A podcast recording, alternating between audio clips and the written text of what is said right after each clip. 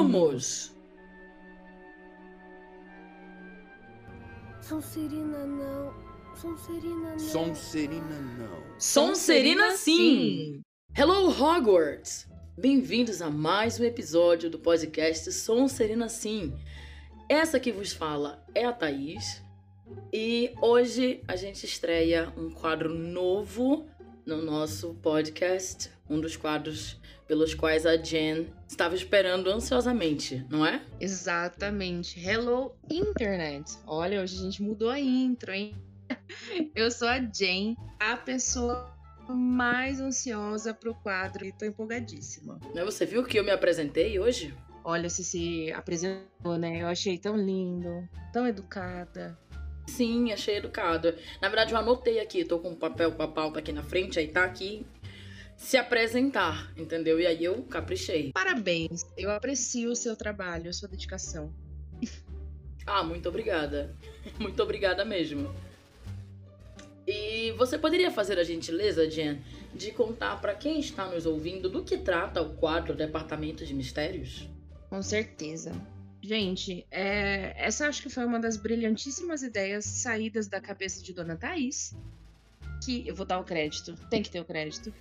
Ah, muito obrigada. E foi criar aí um, um departamento de mistérios pra gente falar sobre o quê? Sobre teorias, sobre aquelas coisas que movem ali, que conspiram coisas. Então, trazendo da nossa sala de departamento de mistérios, onde a, a gente tem ali as profecias, a gente vai falar de algumas coisas que dá essa sensação de departamento de mistérios igual a sala do departamento. Exato. Então, nesse quadro, traremos teorias. E a primeira teoria que vamos trazer para vocês é. Nós vamos falar como os desafios que Harry, Rony e Hermione enfrentaram para chegar à Pedra Filosofal meio que previram o que aconteceria no restante da história. Meio que previa, ou talvez indiretamente, mas apontava ali o que estava a- o que estava por vir ainda para aqueles três bruxinhos. Exato. Lembrando que isso tudo não é nada confirmado, né, galera? Por isso, realmente são teorias. Hum. Departamento de mistérios. Muito bem colocado. Conspirações. Muito bem colocado. Exato. Exato. Então a gente vai falar um pouquinho sobre isso. Exato, vai comentar a partir do que a gente é, lê e imagina e, e chega às conclusões que nós tiramos. Não é uma teoria que nós inventamos, essa teoria já rola há muito tempo e a gente resolveu comentar um pouco também sobre ela, sob, as, sob a nossa visão, sob a nossa interpretação do livro, certo? Então vamos Sim. trazer para vocês essa teoria de como os desafios enfrentados por Harry, Rony e Hermione para chegar na Pedra Filosofal apontava para o que eles encontrariam em seu futuro na escola de magia e bruxaria de Hogwarts.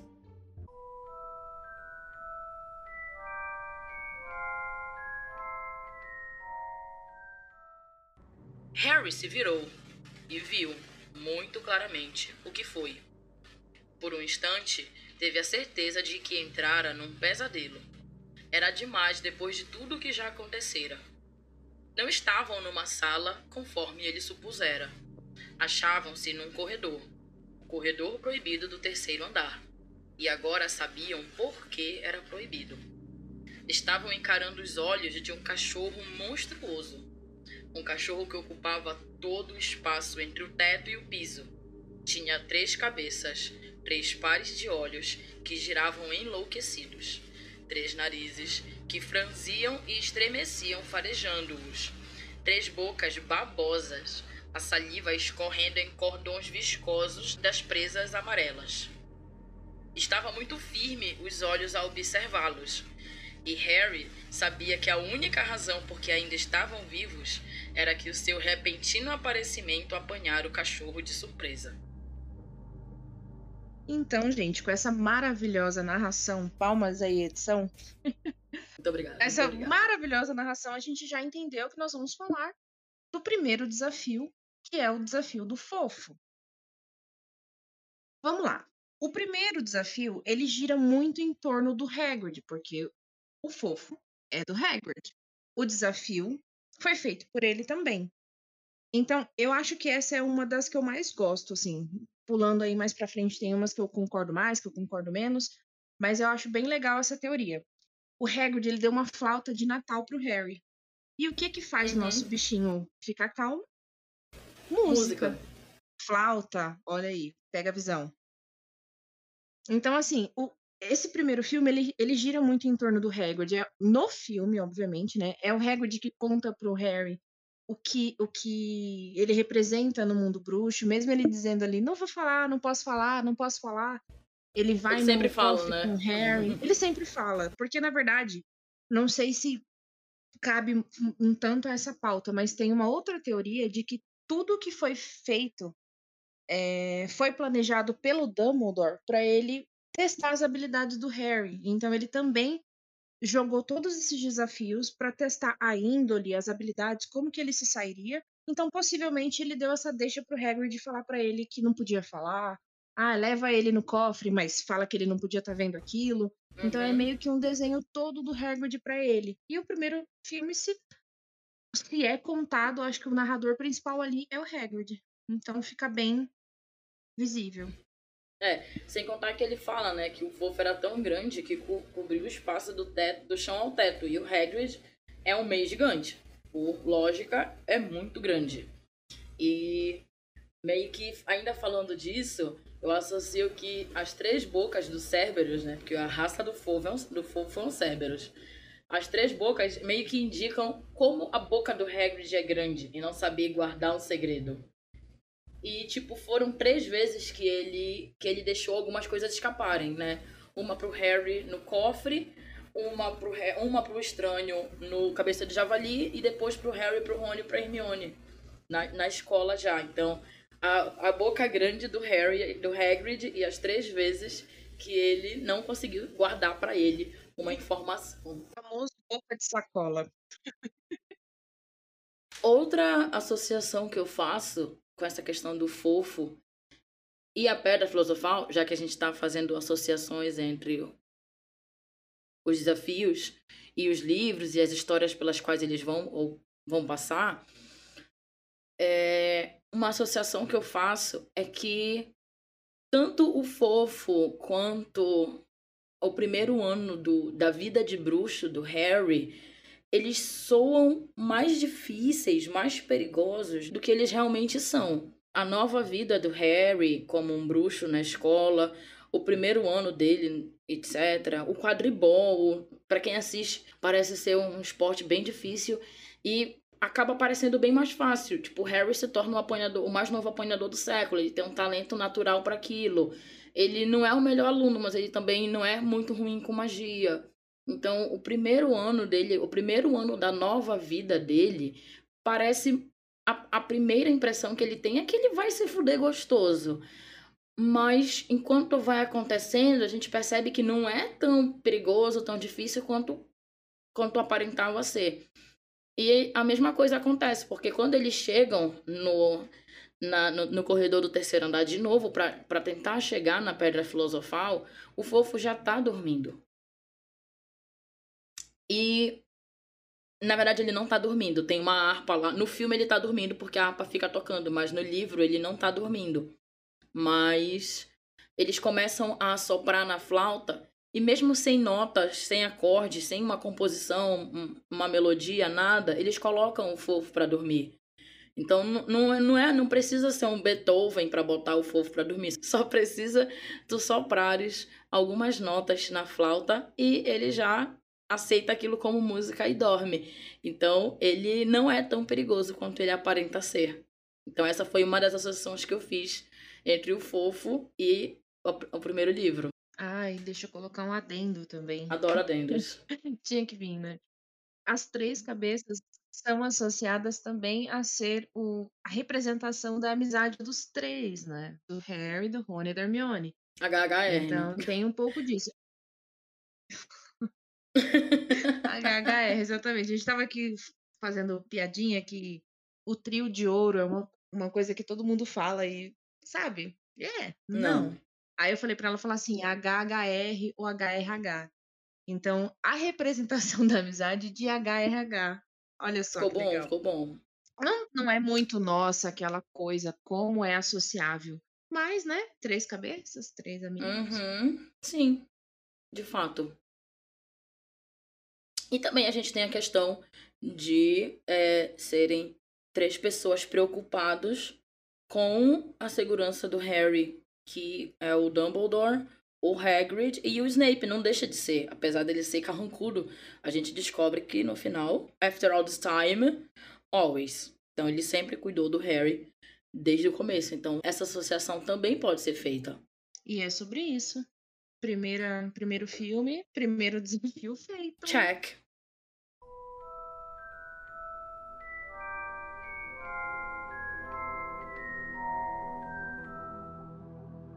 Música distante parou. Ouviu-se um latido alto do cachorro, mas Hermione já pulara. Ela caiu do outro lado de Harry. Devemos estar a quilômetros abaixo da escola. É realmente uma sorte que essa planta esteja aqui. Sorte? É só para vocês dois. Ela se levantou de um salto e lutou para chegar à parede úmida. Teve de lutar porque, no momento em que chegou ao fundo, a planta começou a se enroscar como gavinhas de uma trepadeira em volta dos seus tornozelos. Quanto a Harry e Rony, suas pernas já tinham sido bem atadas por longos galhos sem que eles notassem. Hermione conseguira se desvencilhar antes que a planta a agarrasse para valer. Agora observava horrorizada os dois meninos lutarem para se livrar da planta. Mas quanto mais se esforçavam, mais depressa e mais firme a planta se enrolava neles. Parem de se mexer! Eu sei o que é isso, é visgo do diabo. Então, obviamente, a gente vai falar agora sobre o segundo desafio, sobre a segunda associação ao segundo filme, que é o Visgo do Diabo. Certo. Com relação ao Visgo do Diabo, eu vou puxar a sardinha pra, pra cima da minha brasa, ou a, bra, a minha brasa para baixo da sardinha, não sei qual é a expressão. Mas eu vou em cima do nome em inglês. O nome dessa planta em inglês, Jen, se chama Devil's Snare. E snare, ele também é como um laço ou uma armadilha. Olha aí. Então, o vídeo do diabo, podendo ser uma, uma armadilha, meio que acabou sendo o que o diário do Tom Riddle foi na, no segundo, na segunda aventura deles, que foi a Câmara Secreta. Porque a, a, a Gina caiu naquela armadilha de ele, a, dela acreditar que se tratava de um bom moço, do Tom ser um cara legal, do Tom tratar ela bem, e quando na verdade ele estava usando a Gina, né, para chegar no Harry. Então era uma armadilha. E esse negócio de altura que você falou, de, de cair e tudo mais, eles associam no livro a distância que eles caem no Visgo. No filme parece ser bem pertinho, né? Porque tem até a iluminação ainda do andar que seria de cima. Mas no livro eles falam que fica tão distante que o Harry via o quadradinho por onde eles caíram como se fosse um postal. Então, assim, é Exato. muito, muito alto. E também na, associado à Câmara Secreta, quando eles caem, é um tubo, né? Que eles fazem aquela puta descida. Então, assim, é muito distante. É realmente um- uma armadilha muito bem feita. Exato. Muito bem escondidinha. Fazendo a pesquisa para esse episódio, Jen, eu vi algumas pessoas relacionarem. Ah, porque o vídeo do diabo parece cobra, não sei o quê, mas a gente acabou de fazer a leitura. Em nenhum momento eles descrevem o vídeo do diabo como uma cobra. Exceto no filme, né? Porque no filme ela fica realmente ali meio parecida.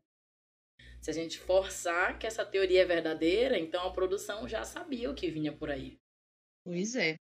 Então a galera acaba associando o vídeo do diabo a aparecer com cobras, cobra, basilisco, basilisco, câmara secreta, que foi uma armadilha. E eles fizeram essa associação ao Visgo também, o que, o que rola aí na teoria, é que assim como o Hagrid fez essa parte do. a primeira parte da- do desafio com o fofo, essa foi feita pela Sprout. A Sprout é especialista, é uma professora que, que trata muito de plantas, né? E no segundo filme, a Sprout é muito é, responsável por salvar evidência. as com as mandrágoras. Exato. Exato, muito bem. E aí, como ela tem que salvar as pessoas e ter esse conhecimento dela, das plantas e tudo mais, e o risco do diabo ser uma, uma planta venenosa, inclusive, ele, ele tem, na real, eu não consegui achar o nome dele, mas ele parece tipo uma xixi ou uma mona, uma coisa meio um, redondinha e tal. E ela também é uma planta venenosa. Se você ingerir ela, você passa mal, morre, enfim. E acontece isso. No segundo filme, o pessoal é petrificado e a Pomona vem salvar a galera ali com as mandrágoras. Então tá bem associado à primeira. acho que é a primeira vez que a gente vê o Harry numa aula, é, exceto do Vingardium Leviosa lá, né? né? Exato. A gente vê uma, uma puta aula ali e é relacionado aí às plantas. Não, na verdade, a gente, a gente vê, a gente vê o Harry em aulas, né? A gente vê em transfiguração e tal. Mas realmente no primeiro, no primeiro desafio, que ele é, foi um desafio planejado pelo Hagrid, o primeiro desafio relacionado com o primeiro livro, onde o, o primeiro livro e filme, onde o Hagrid tem bastante evidência. O segundo desafio relacionado com o segundo livro e filme, temos um cenário onde a Pomona Sprout tem bastante evidência, afinal ela salva os alunos petrificados, vide Hermione também, que havia sido petrificada pelo basilisco.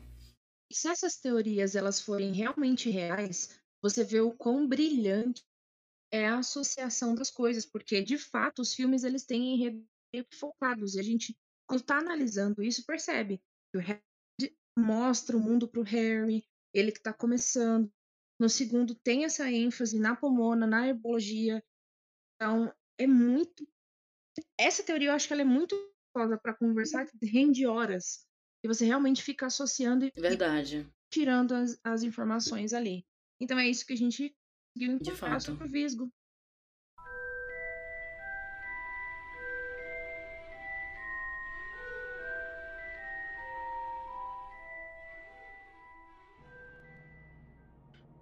Observaram os pássaros voando no alto, brilhando.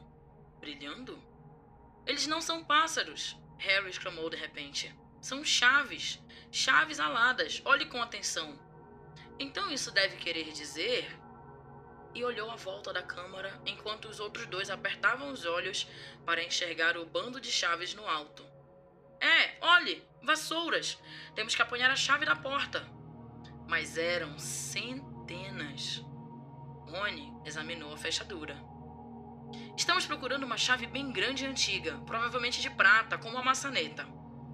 Cada um apanhou uma vassoura e deu um impulso no ar. Depois dessa narração de milhões, bilhões, chegamos à terceira associação, que é o desafio das chaves e o nosso queridinho prisioneiro de Azkaban. É o teu favorito, não é, Jen? Ai, Coitada. Era, um dia já foi. Mas não tem jeito, cara. O príncipe mestiço pra mim. O carinho na tua voz quando tu fala do prisioneiro de Azkaban é um negócio é palpável. Eu duvido muito do príncipe, no Enigma do Príncipe ser o teu preferido. Porque eu não vejo tu, teus olhos brilharem tanto como eles brilham quando tu fala do prisioneiro de Azkaban. Ai, gente, coitada, né? Quem conta? Mas, enfim, agora a gente vai falar do Enigma das Chaves, que eu acho muito legal essa associação da, das chaves. Esse é um, um dos que eu gosto bastante também. Pois traga pra gente esse aí. Nesse desafio, se vocês pararem para pensar, o Harry não corre muito perigo. É tipo assim, pô, eu tenho que subir naquela naquela vassoura ali e é isso aí. Pô, ele não entende muito aquilo como um desafio até que as chaves se rebelam, né, voam atrás dele e tudo mais. Mas o máximo que acontecer era ele cair da vassoura. Ou ser espetado ali pelas chaves, igual é mostrado no filme. Mas eu duvido que seria daquela maneira com ele, sei lá, né? Então, nesse filme, ele também não corre muito risco. Porque ele sabe do prisioneiro de Azkaban, mas até então é uma. Ele não tá próximo. Eles só se associam no final do filme e ele já sabendo do grau de parentesco que ele tem e ver que no final das contas ele não tinha tanto perigo até né, a parte dos dementadores, que aí já é uma outra parada, mas parece ser bem inofensivo. Uhum. E tem também uma questão, um fun fact, que a cena que as chaves perseguem ele só acontece nos filmes. No livro, Sim. as chaves são bem pacíficas. E ele vai e pega a chave que ele precisa, mas as demais chaves não agridem ele de nenhuma forma. Vamos falar da chave? Fazendo a associação da chave com elementos da história, Jen, a gente pode fazer uma relação entre a chave e o bicurso. Por quê? Porque é, chave abre portas, né? Chaves, né? Prisioneiros ficam presos e precisam de chaves para ser libertos. E a chave da liberdade do Sirius é o bicurso, porque ele foge voando no bicurso. Olha aí. Tá vendo? Babadíssimo. E aí também nessa, nessa teoria fala muito sobre voar. A, a vassoura dele quebra, aí ele ganha nimbus. Então tem muito isso de voo, a habilidade dele de voar no filme, né? Ele fugindo das, das chaves mostra uma grande habilidade. E no final do filme, Uhum. como a Thaís disse, o Sirius vai embora com a chavinha de asas prateada, de acordo com o livro. E essa é a nossa terceira associação. E com relação, Jen, a- ao desafio das chaves, a gente falou que o primeiro desafio foi proposto pelo Hagrid, o segundo desafio proposto pela professora Sprout, e esse desafio das chaves foi proposto pelo professor Flitwick, de feitiços. Ele enfeitiçou as chaves para que elas criassem asas e voassem. E qual é a associação que a gente tem de feitiço no terceiro livro? A relação é que é um feitiço que salva a vida do Harry e do Sirius. Boa parte do ano letivo do Harry em Hogwarts gira em torno de aprender um feitiço com o professor Lupin, que é o feitiço do patrono. Então, existe também essa relação da importância do feitiço durante o Prisioneiro de Azkaban. Mais uma vez, tudo interligado com os desafios que a gente encontra na Pedra Filosofal.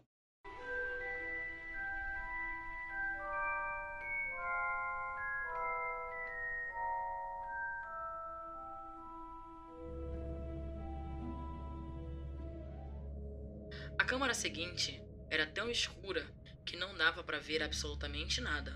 Mas, ao entrarem nela, a luz inesperadamente inundou o aposento, revelando uma cena surpreendente. Estavam parados na borda de um enorme tabuleiro de xadrez, atrás das peças pretas, que eram todas mais altas do que eles e talhadas em um material que parecia pedra.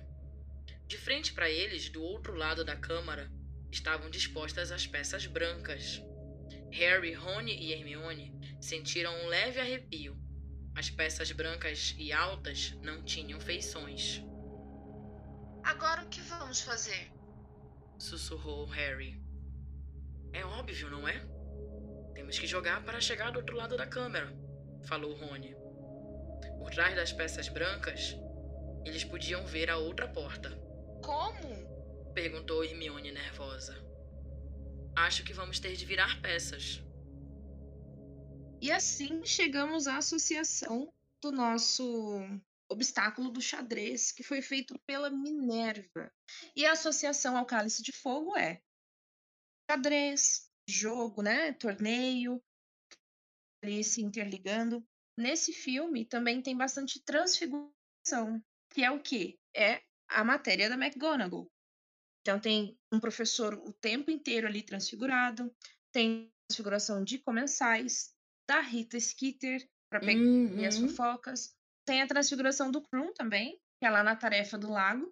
E o nosso Draco de Doninha, que por mim podia ficar assim pro resto da vida. Ele ficou mais bonito de Doninha. Eu gosto bastante dessa associação.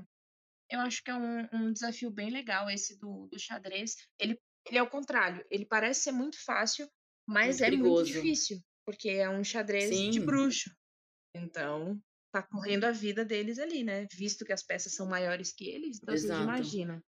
E a cena do xadrez de bruxo desse desafio no filme é milhões melhor do que a descrição do livro. O que eles fizeram ali deu vida pro, pro jogo, né? E eu achei assim maravilhoso o que, o que como ficou o xadrez de bruxo no filme. E a gente também tem uma associação Vendo, a gente também sabe elogiar o filme. é verdade.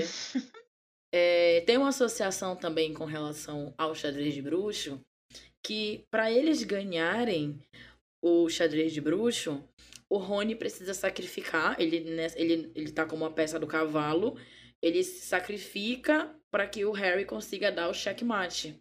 E do, no torneio tribruxo, a gente tem a morte do Cedrico. Não por vontade dele, como foi do, do Rony. Não que o Rony tenha morrido, mas ele se ofereceu. Já o Cedrico não. Mas foi uma vida que foi perdida. Um deles foi perdido no xadrez de bruxo e o Cedrico foi perdido no torneio de bruxo. Então temos aí também mais uma associação relacionada a esse desafio do xadrez. Eu sinto que tem. Ele, ele não tem muita conexão porque. Né, não muita conexão, né, mas ele não tem coisas muito paralelas porque essa cena do xadrez tudo acontece muito rápido. Então as associações é mais como professora mesmo. E assim é, fazemos a nossa quarta associação, associando o xadrez com o torneio tribruxo e a importância da transfiguração no Cálice de Fogo.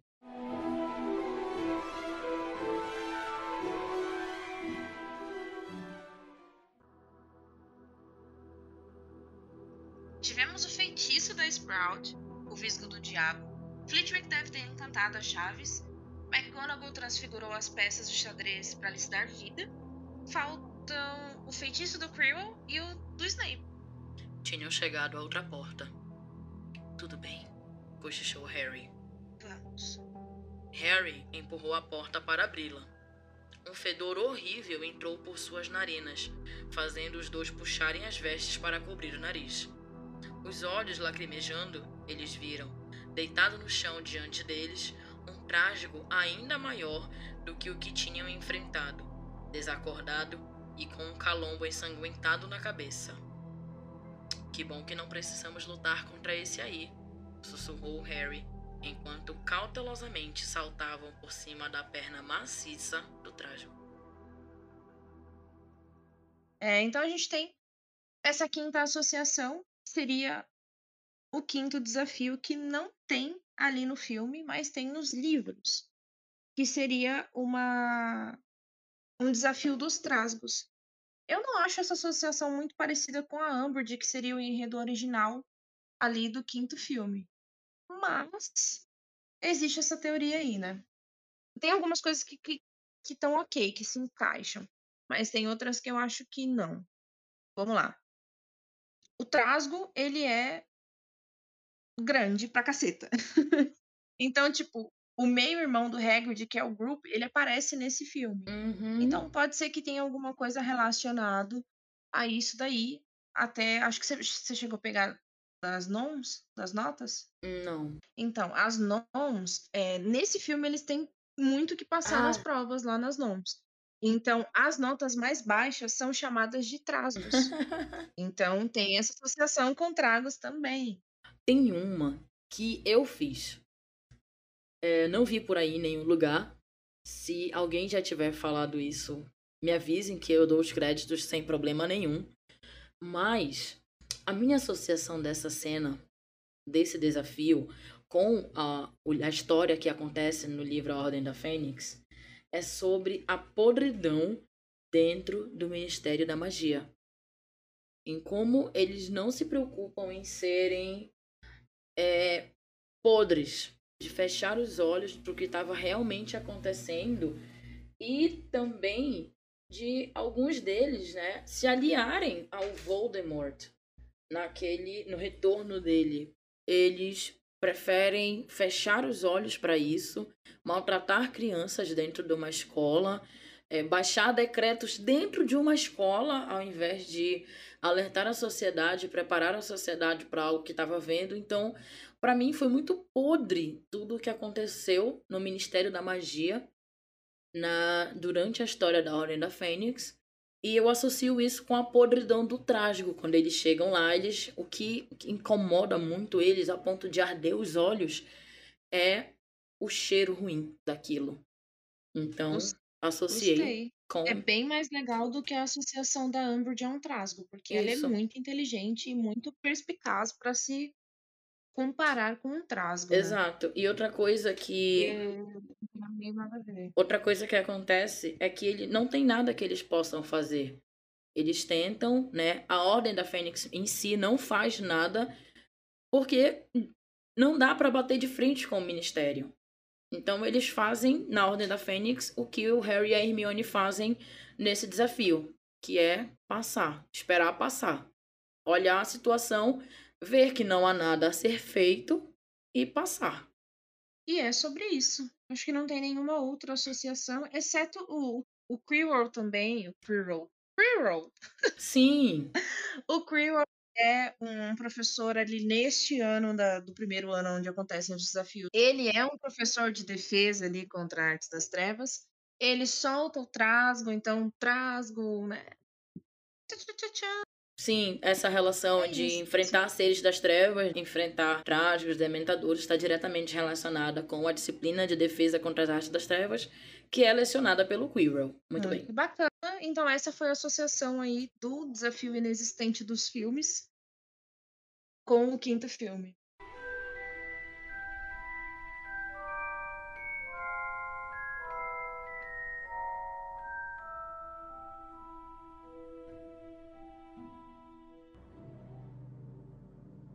Harry abriu a porta seguinte. Os dois mal se atreviam a olhar o que vinha a seguir. Mas não havia nada muito assustador ali. Apenas uma mesa e sobre ela sete garrafas de formatos diferentes em fila. É o de Snape, disse Harry. O que temos de fazer?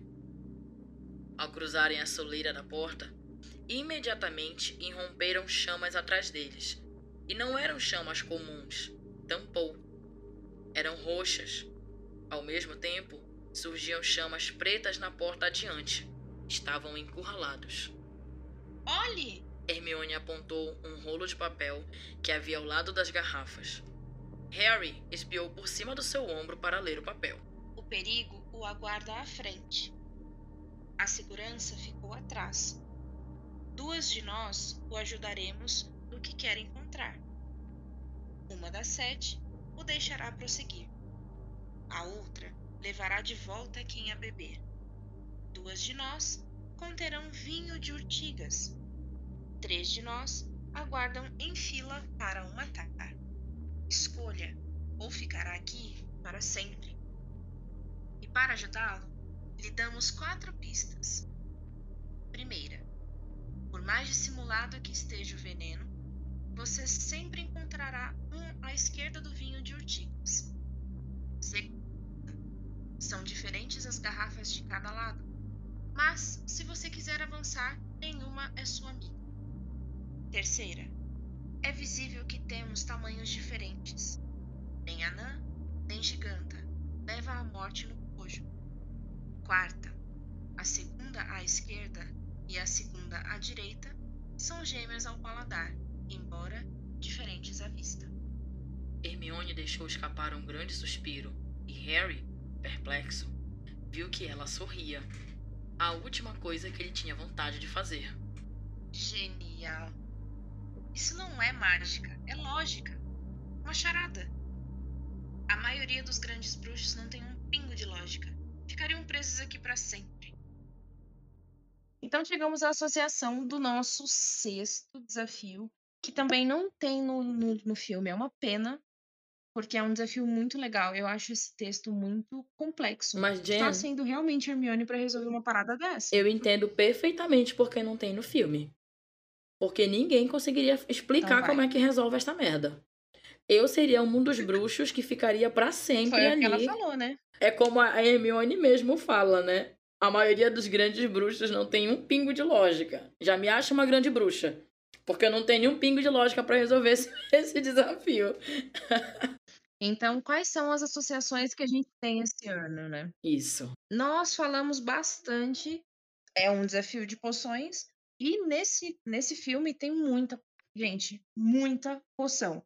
É poção é, do morto-vivo, que ajuda eles depois no final lá contra a Bela e tudo mais. Félix Felizes, poção de amor, tudo. Tudo é relacionado a poções. E o professor, o antigo professor de poções, o Slughorn, ele volta para a escola também. Então, o Uhum. foco ali é poção. Até o, o Draco usa poção. Ele dá uma, uma poção lá pro, pro Crabbe e pro Goyle.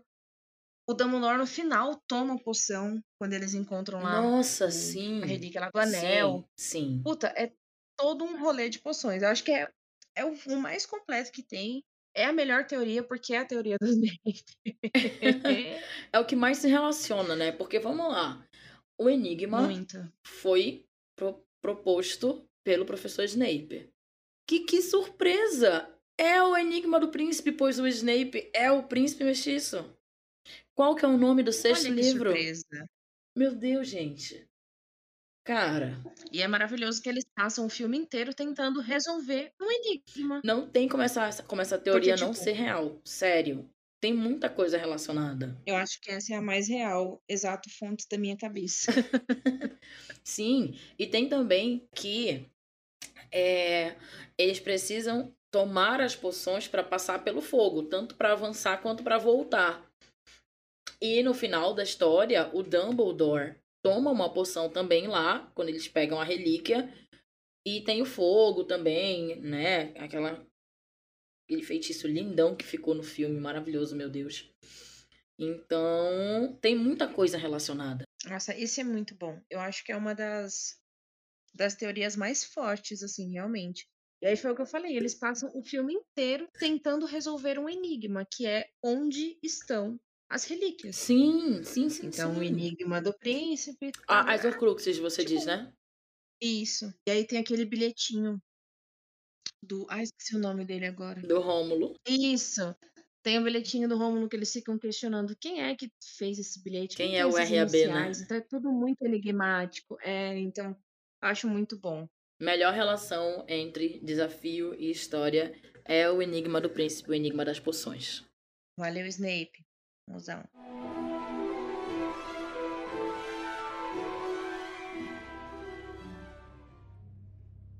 Foi somente então que Harry percebeu que estava parado atrás de Quirrell. Era o espelho de Ogezed. Este espelho é a chave para encontrar a pedra, murmurou Quirrell, batendo de leve na moldura. Pode-se confiar em Dumbledore para inventar uma coisa dessas.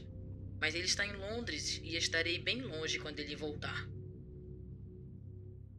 E chegamos à nossa última comparação barra teoria da conspiração barra departamento de mistérios que envolve o último desafio feito pelo Dumbledore com o espelho de o José. Que é mais espelho fácil espelho do José, assim, né? O espelho do José. Isso, é o famoso espelho de José. E o que nós temos em relação a isso? A função mais simples de tudo. Um espelho, ele reflete o que está parado na frente dele. Aí tem uma, uma comparação que o Harry, sendo o Horcrux do Voldemort, ele meio que Espelha a é o alma. oposto. Então ele espelha a alma, Boa, exatamente. boa. E aí, o homem de duas caras, que é o Quirrell. Ele tem tanto a face dele da frente, quanto a face de trás, que ele tá como um parasita. O Voldemort Uhum. tá como um parasita no Quirrell. Quirrell. Gente, é muito difícil pra mim falar isso aí. O professor Q. Vai ser isso. Enfim, o professor Q. Gosto sim. Uhum. Então tem essa associação do Voldemort viver dentro de alguém, viver dentro do Harry, refletir aquela imagem. Tudo bem que eles não são a mesma pessoa, mas um pouco do Voldemort vive dentro do Harry. Então a gente vai pela primeira função do espelho, que é isso aí, refletir. Uhum. Essa é a teoria que eu menos consigo fazer relações. Parece que é a que mais, é, depois da poção, claro, a que mais se encaixa na história. E a gente não consegue explicar. Como eu disse, eu, eu tenho, eu sou uma grande bruxa e eu tenho, não tenho um pingo de lógica. Então, é, para mim fica muito difícil fazer uma associação entre a história e o espelho e tudo mais, mas o que eu, o que eu sei é, é o espelho, ele te mostra aquilo que tu mais queria, né? O maior teu desejo mais forte. E na no Relíquias da Morte, assim, desde o começo, o desejo mais forte do Harry é ter a família dele. Então, no Relíquias da Morte, com a Pedra da Ressurreição, ele encontra, ele reencontra a família dele. Tem, esse parece que esse desejo meio que é atendido, né?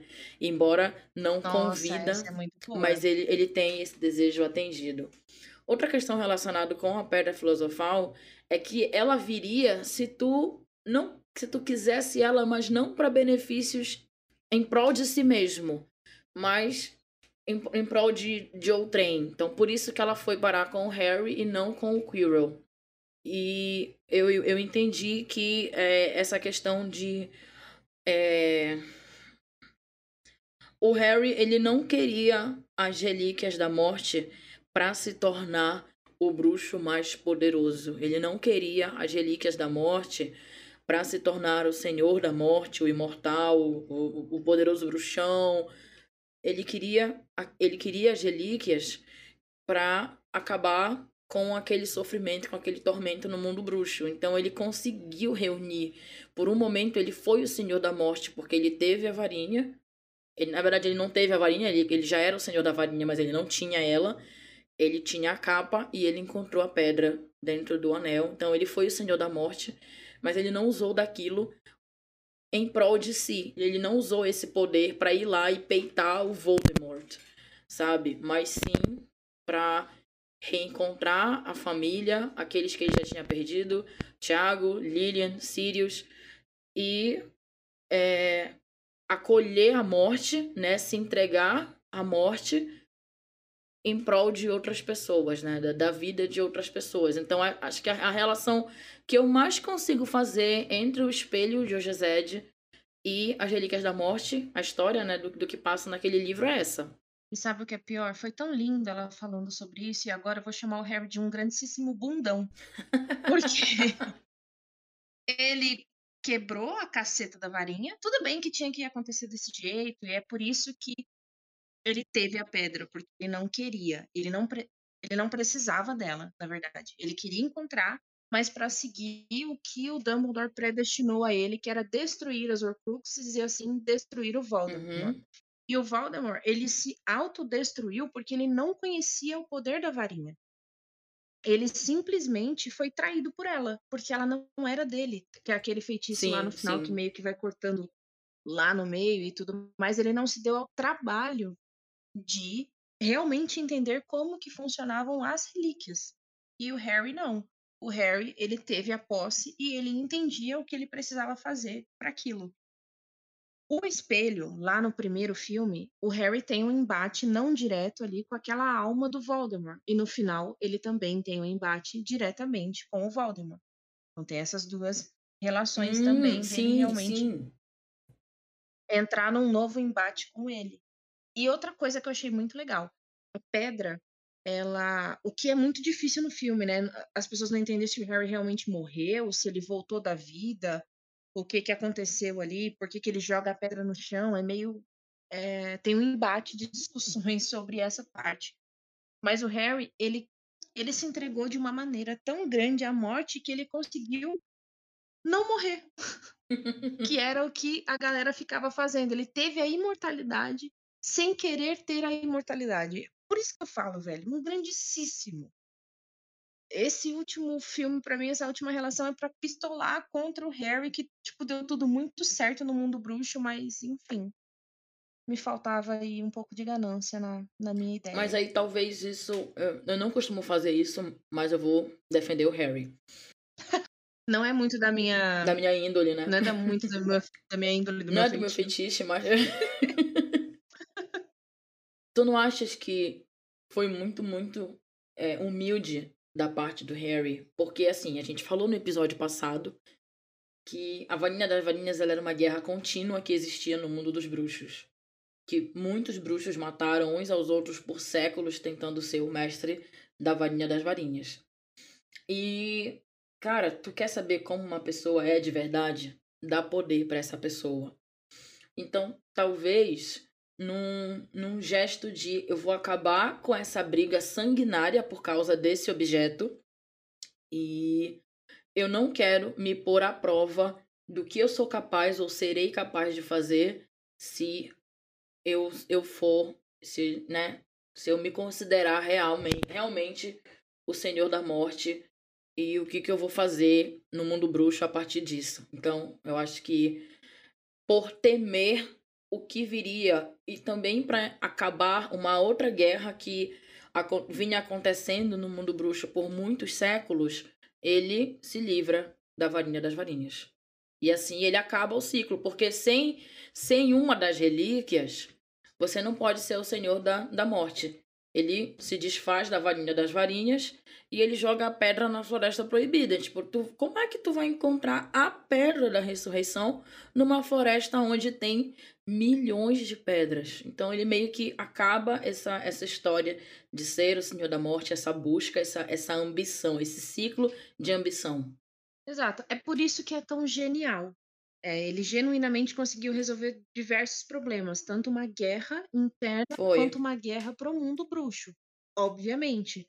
Mas Uhum. pra mim, que gosto muito de vilões e de mortes e destruição, acaba com a história, né, gente? Aí entra o tal do viveram felizes para sempre, que é uma coisa que eu detesto. Então acabou o O enredo. conto de fadas, né? É, puta merda. Aí fica aquela coisinha linda de ai, que amor e carinho e felicidade, pirilampos. Ah, me poupe. Enfim, E pirilampos. não sei da onde eu tirei isso, né? Pra vocês verem o, o grau de, de ódio do meu coração. Mas é isso, é por isso que Harry Potter é tão genial, porque você consegue se contradizer, você consegue falar bem e mal do Harry, você consegue trazer teorias, comparações, loucuras da sua cabeça, vozes, comparações mundiais. E, enfim, espero que vocês tenham gostado desse episódio, que foi bem marcante aí pra, pra história do nosso Sonserina Assim. Se vocês não gostarem, é, não gostem aí na casa de vocês, porque daqui da minha eu amei fazer esse episódio. É, conspirar, falar sobre teorias, criar teorias, é muito o que eu gosto de fazer. Eu gosto muito de ler. E eu faço isso a minha vida inteira. Eu leio as coisas buscando as brechas, fazendo associações, fazendo relações, refletindo em cima. Eu me formei nisso, eu estudo isso, então é, aguardem. é, Departamento de Mistérios veio para ficar. A gente vai voltar com mais teorias. Eu espero que vocês tenham gostado da nossa leitura dramatizada. A gente ensaiou É. horas para que isso acontecesse. Ai, gente, olha, já se alguém tiver ouvindo isso aí, eu sou muito louca pra seguir na dublagem, viu? Pode me contratar que eu, que eu vou. Ixi, eu... Exato. Netflix, alguém que vai fazer uma, uma série de Harry Ei, Potter, temos coisinha, aqui, chama a gente. né? Uma voz para vocês. Um par de vozes, Ah, né? e eu quero deixar Vai que vocês gostam da hashtag- minha também. Olha só, a hashtag vai ser nada mais, nada menos que Departamento de Mistérios. Ah, acho que é digno, né? Ah, achei fofo, digno demais. A gente tem que Ai, gente, se você souber. Se você souber como resolver o enigma das poções, me ensina. Porque eu realmente eu não faço ideia de como a Hermione resolveu. Ela olhou, olhou e decidiu o que era. No livro não, no livro não tem a descrição, a matemática que ela fez, a lógica que ela seguiu para desvendar o enigma das poções. Então, se você aí, bruxoso, na sua casa, bruxose, né? Que é gênero fluido, é macho, fêmea, tanto faz. Você aí, bruxose, na sua casa, que sabe resolver o enigma das poções, me manda um áudio, me manda um e-mail, me manda uma foto, me marca num vídeo no YouTube. Me manda uma coruja. Alguma coisa. me manda. Exato. Me ensina. Eu não faço ideia. E eu já li isso milhares de vezes. E eu não faço ideia de como resolver o enigma das poções. E é isso. Espero muito que vocês tenham gostado. Se não gostou, é Azkaban. Então é isso. É Azkaban para quem não gostar desse episódio. Mas se você gostou, é, vocês estão sabendo que tem uma nova funcionalidade no Spotify que vocês podem dar estrelinhas pra gente. Então faça com a gente, né? Igual como você faz com aquele seu motorista de aplicativo camarada, quando você gosta da viagem, dê cinco estrelas pra gente lá no Spotify. No Apple Podcasts, essa função já existe há muitos anos, então vai lá e avalie a gente se você gosta, dá cinco estrelas, dá quatro estrelas e diz o que, que tem que melhorar, se for o caso. Manda e-mail pra gente no podcast gmail.com com as tuas sugestões ou com as tuas críticas ou com os teus comentários. Segue a gente no Pod Sonserina Sim, tanto no Twitter quanto no Instagram. Eu respondo mais no Twitter, a Jane responde mais no Instagram, mas somos nós duas, então pode falar com a gente por lá. e eu espero que vocês estejam com a gente no nosso próximo episódio. Até lá, Nox!